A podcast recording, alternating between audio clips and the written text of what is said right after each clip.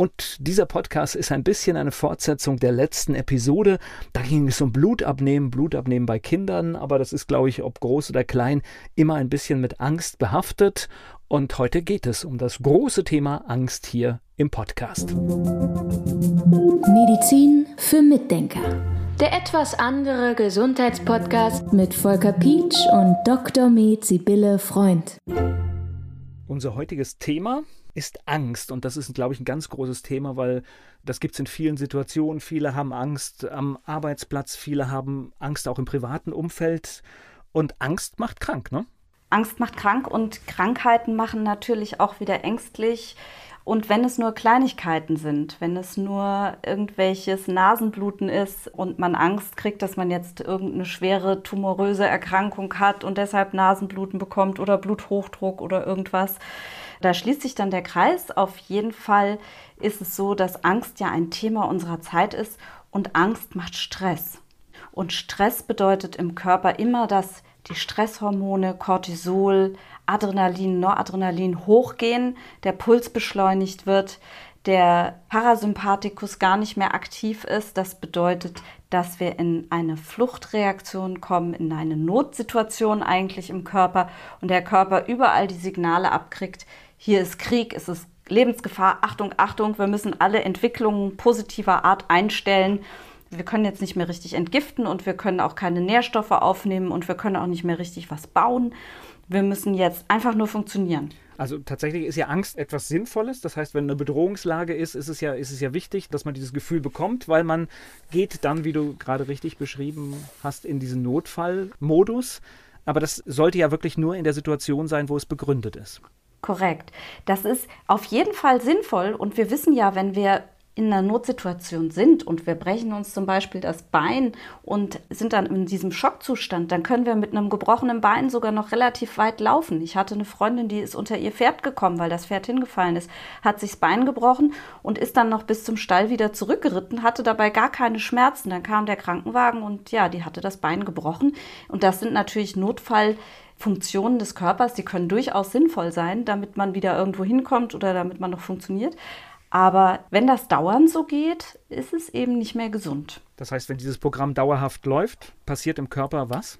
Genau, wenn dieses Programm dauerhaft läuft, wie ich eben schon gesagt habe, gehen dann die Stresshormone hoch, der Blutdruck geht hoch und es funktioniert nichts mehr, wie es soll.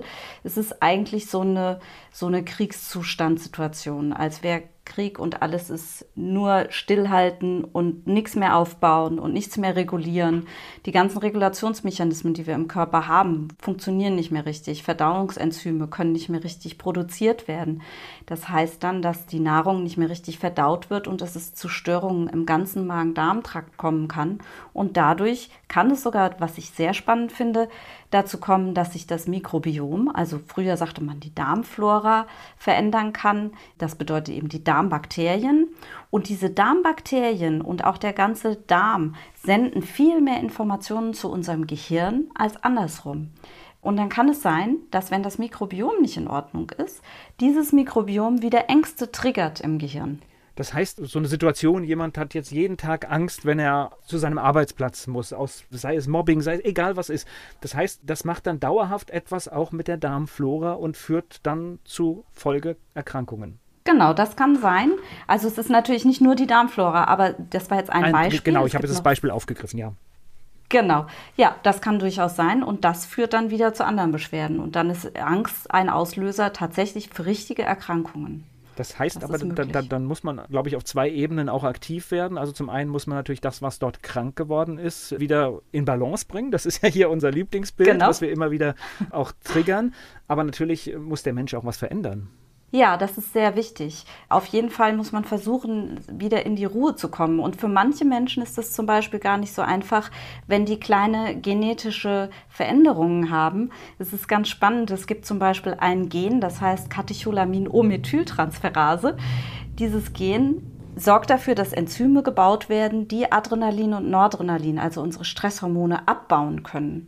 Und wenn dieses Gen nicht richtig ausgeprägt ist, also wenn das nur zu einem Teil funktioniert, dann können Adrenalin und Noradrenalin nicht richtig abgebaut werden. Und dann kann man überlegen, wie man diesem Gen helfen kann. Also man kann das erstens mal feststellen. Jetzt ist es nur wieder ein Beispiel. aber man kann das feststellen, dass jemand ein Kommt-Problem hat. Und diese Menschen müssen dann darauf achten, dass sie, das müssen natürlich alle Menschen, die Angst haben, aber diese ganz besonders müssen darauf achten, dass sie zum Beispiel meditieren und lernen, ihr Hirn einfach mal in Ruhe zu bringen. Meditation ist ja nichts Komisches. Es ist eigentlich, man setzt sich hin und kommt zur Ruhe. Und man kann das einfach machen, indem man sich irgendein Geräusch seiner Umgebung nimmt oder auch sein körpereigenes Atmen und dem einfach genau zuhört und es genau beobachtet. Und wenn Gedanken kommen, lässt man diese Gedanken vorbeiziehen und nimmt es zur Kenntnis, okay, da war ein Gedanke, jetzt gehe ich wieder auf meine Atmung und konzentriert sich immer mehr auf diese Atmung und kommt immer mehr zur Ruhe. Und wenn man das lernt, wenn man das wirklich übt und jeden Tag einfach nur 10 Minuten macht zum Beispiel, dann kann man auch in solchen Angstsituationen weg von der Angst gehen und sich konzentrieren auf ruhiges Atmen oder auf irgendwas anderes, was in der Umgebung eben Geräusche macht, wie ein Ventilator oder irgend sowas. Oder die Waschmaschine, das machen ja viele Leute sehr gerne, ne? Dass sie sich an die Waschmaschine setzen. Kennst du das auch, dass Leute sich gerne zu ihrer Waschmaschine setzen? Nein, so weit ist es noch nicht bei mir. Aber ich kann es trotzdem nachvollziehen. Ich glaube, da hat jeder seine Methodik. Also ich habe auch einiges an Stress. Ich sage, es ist auch eine Form der Meditation. Also ich gehe jeden Tag eine Stunde in den Weinberg. Das heißt, schaue, dass ich frei bin von allen äußeren Einflüssen und gehe eigentlich bewusst nur durch die Weinberge. Und da kommen auch Gedanken und wichtig ist halt, dass man diese Gedanken dann nicht bearbeitet, sondern sie einfach so tatsächlich, wie du es gesagt hast, an sich vorbeiziehen lässt. Gar nicht werten, sondern einfach der Gedanke ist da und darf weiterziehen.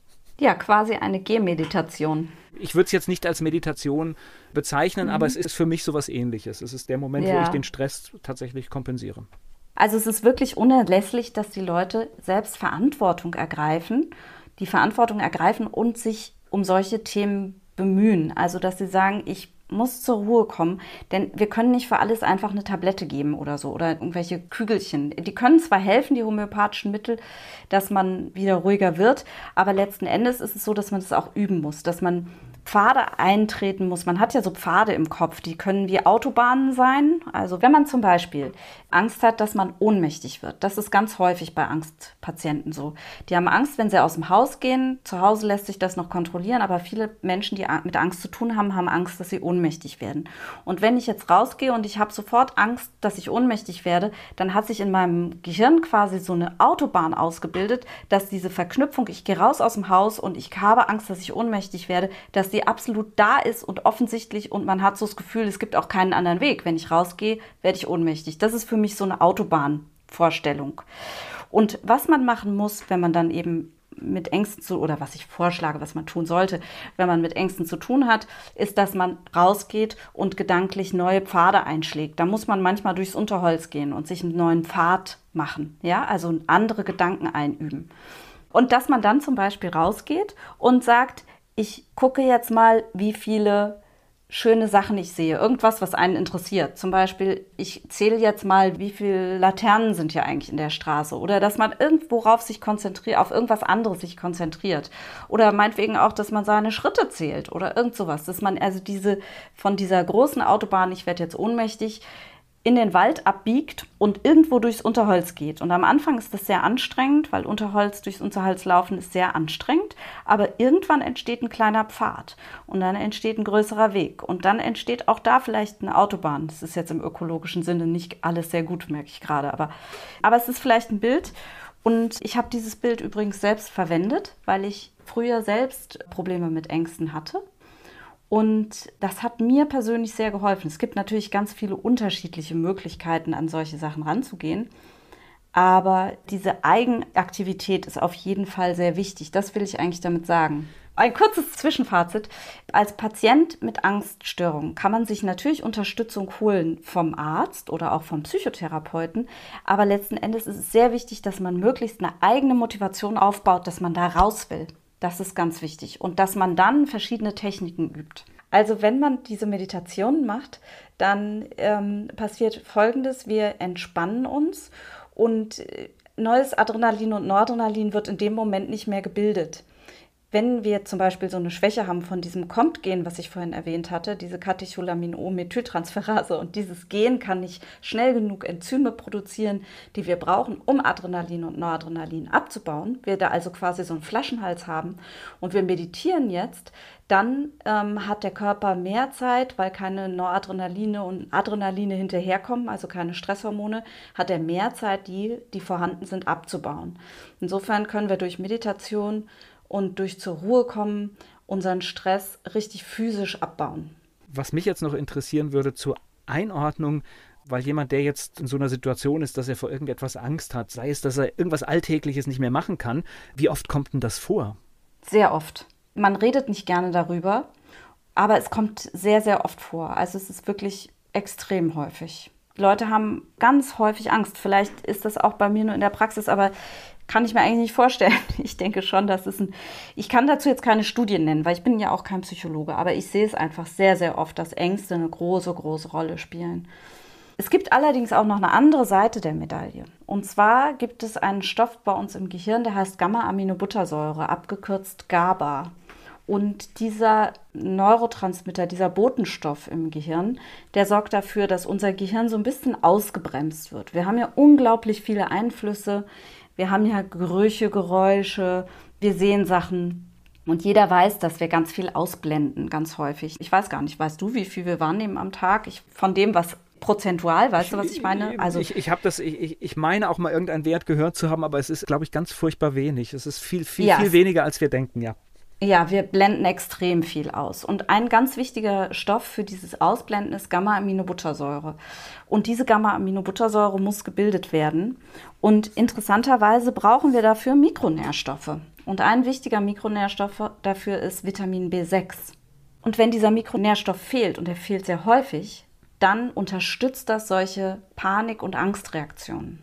Und deshalb ist es unter Umständen sehr wichtig, dass man nach diesen Mikronährstoffen guckt. Es gibt noch andere, die auch eine Rolle spielen, natürlich.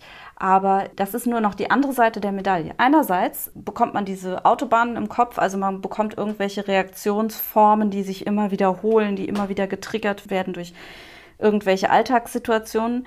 Andererseits gibt es aber auch die Mikronährstoffsituation, die sehr wichtig ist, dass man die hochhebt, damit man muss dafür sorgen, dass die Ressourcen da sind, um überhaupt gegen diese Autobahn im Kopf ankämpfen zu können oder sie umdrehen zu können oder verändern zu können in gute Wege. Genau, wir starten mit einem Tempolimit, ne? Ja, genau. Um bei dem Bild zu bleiben, ja? Das wäre auch genau, ökologisch wieder in die richtige Richtung, ne? Ja, super, oh danke. Gut. Also wenn wir schon mit diesen Bildern jetzt hier gearbeitet haben, ja. Da sind wir ja schon bei der Geschichte, wenn du Mikronährstoffe sagst, da sucht man ja schon, das heißt, da ist man schon in ärztlicher Behandlung. Viel besser ist ja, viel früher anzufangen. Meditation hast du als eine Möglichkeit genannt. Und ich glaube, es gibt da auch noch so ganz einfache Dinge. Wir haben viel Stress im Beruf und in anderen Situationen. Und manchmal muss man auch gucken, dass man so eine Insel findet, wo man einfach das Leben genießt, ne? Absolut, ja, das ist unheimlich wichtig.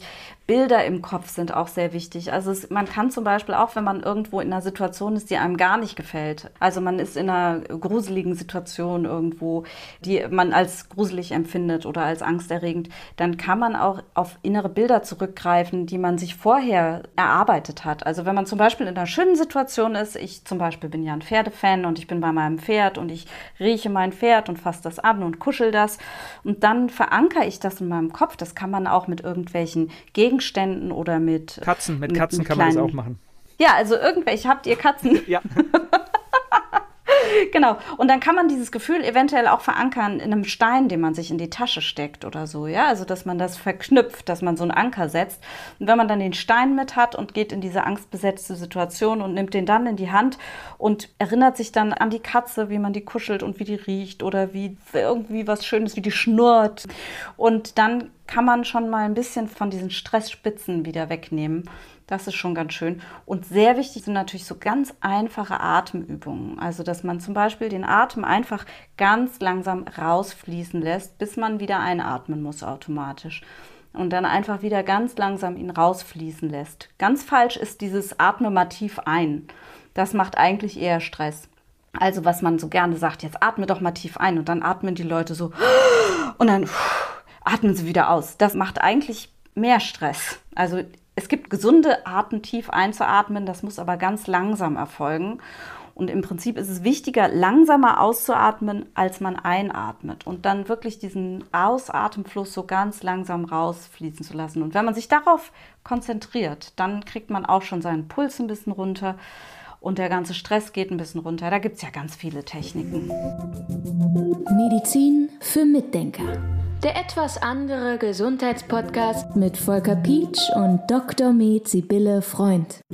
So, lass uns am Ende noch ganz kurz auf das Thema in der nächsten Episode schauen. Da habe ich hier 3 Buchstaben HPU. Ich kann mir darunter gar nichts vorstellen. HPU ist eine Stoffwechselschwäche. Keine wirkliche Erkrankung. Es ist einfach eine Schwäche des Stoffwechsels in ganz bestimmten Bereichen. Das werde ich dann erklären. Und es hat viel zu tun mit dem Thema Angst, über das wir heute gesprochen haben.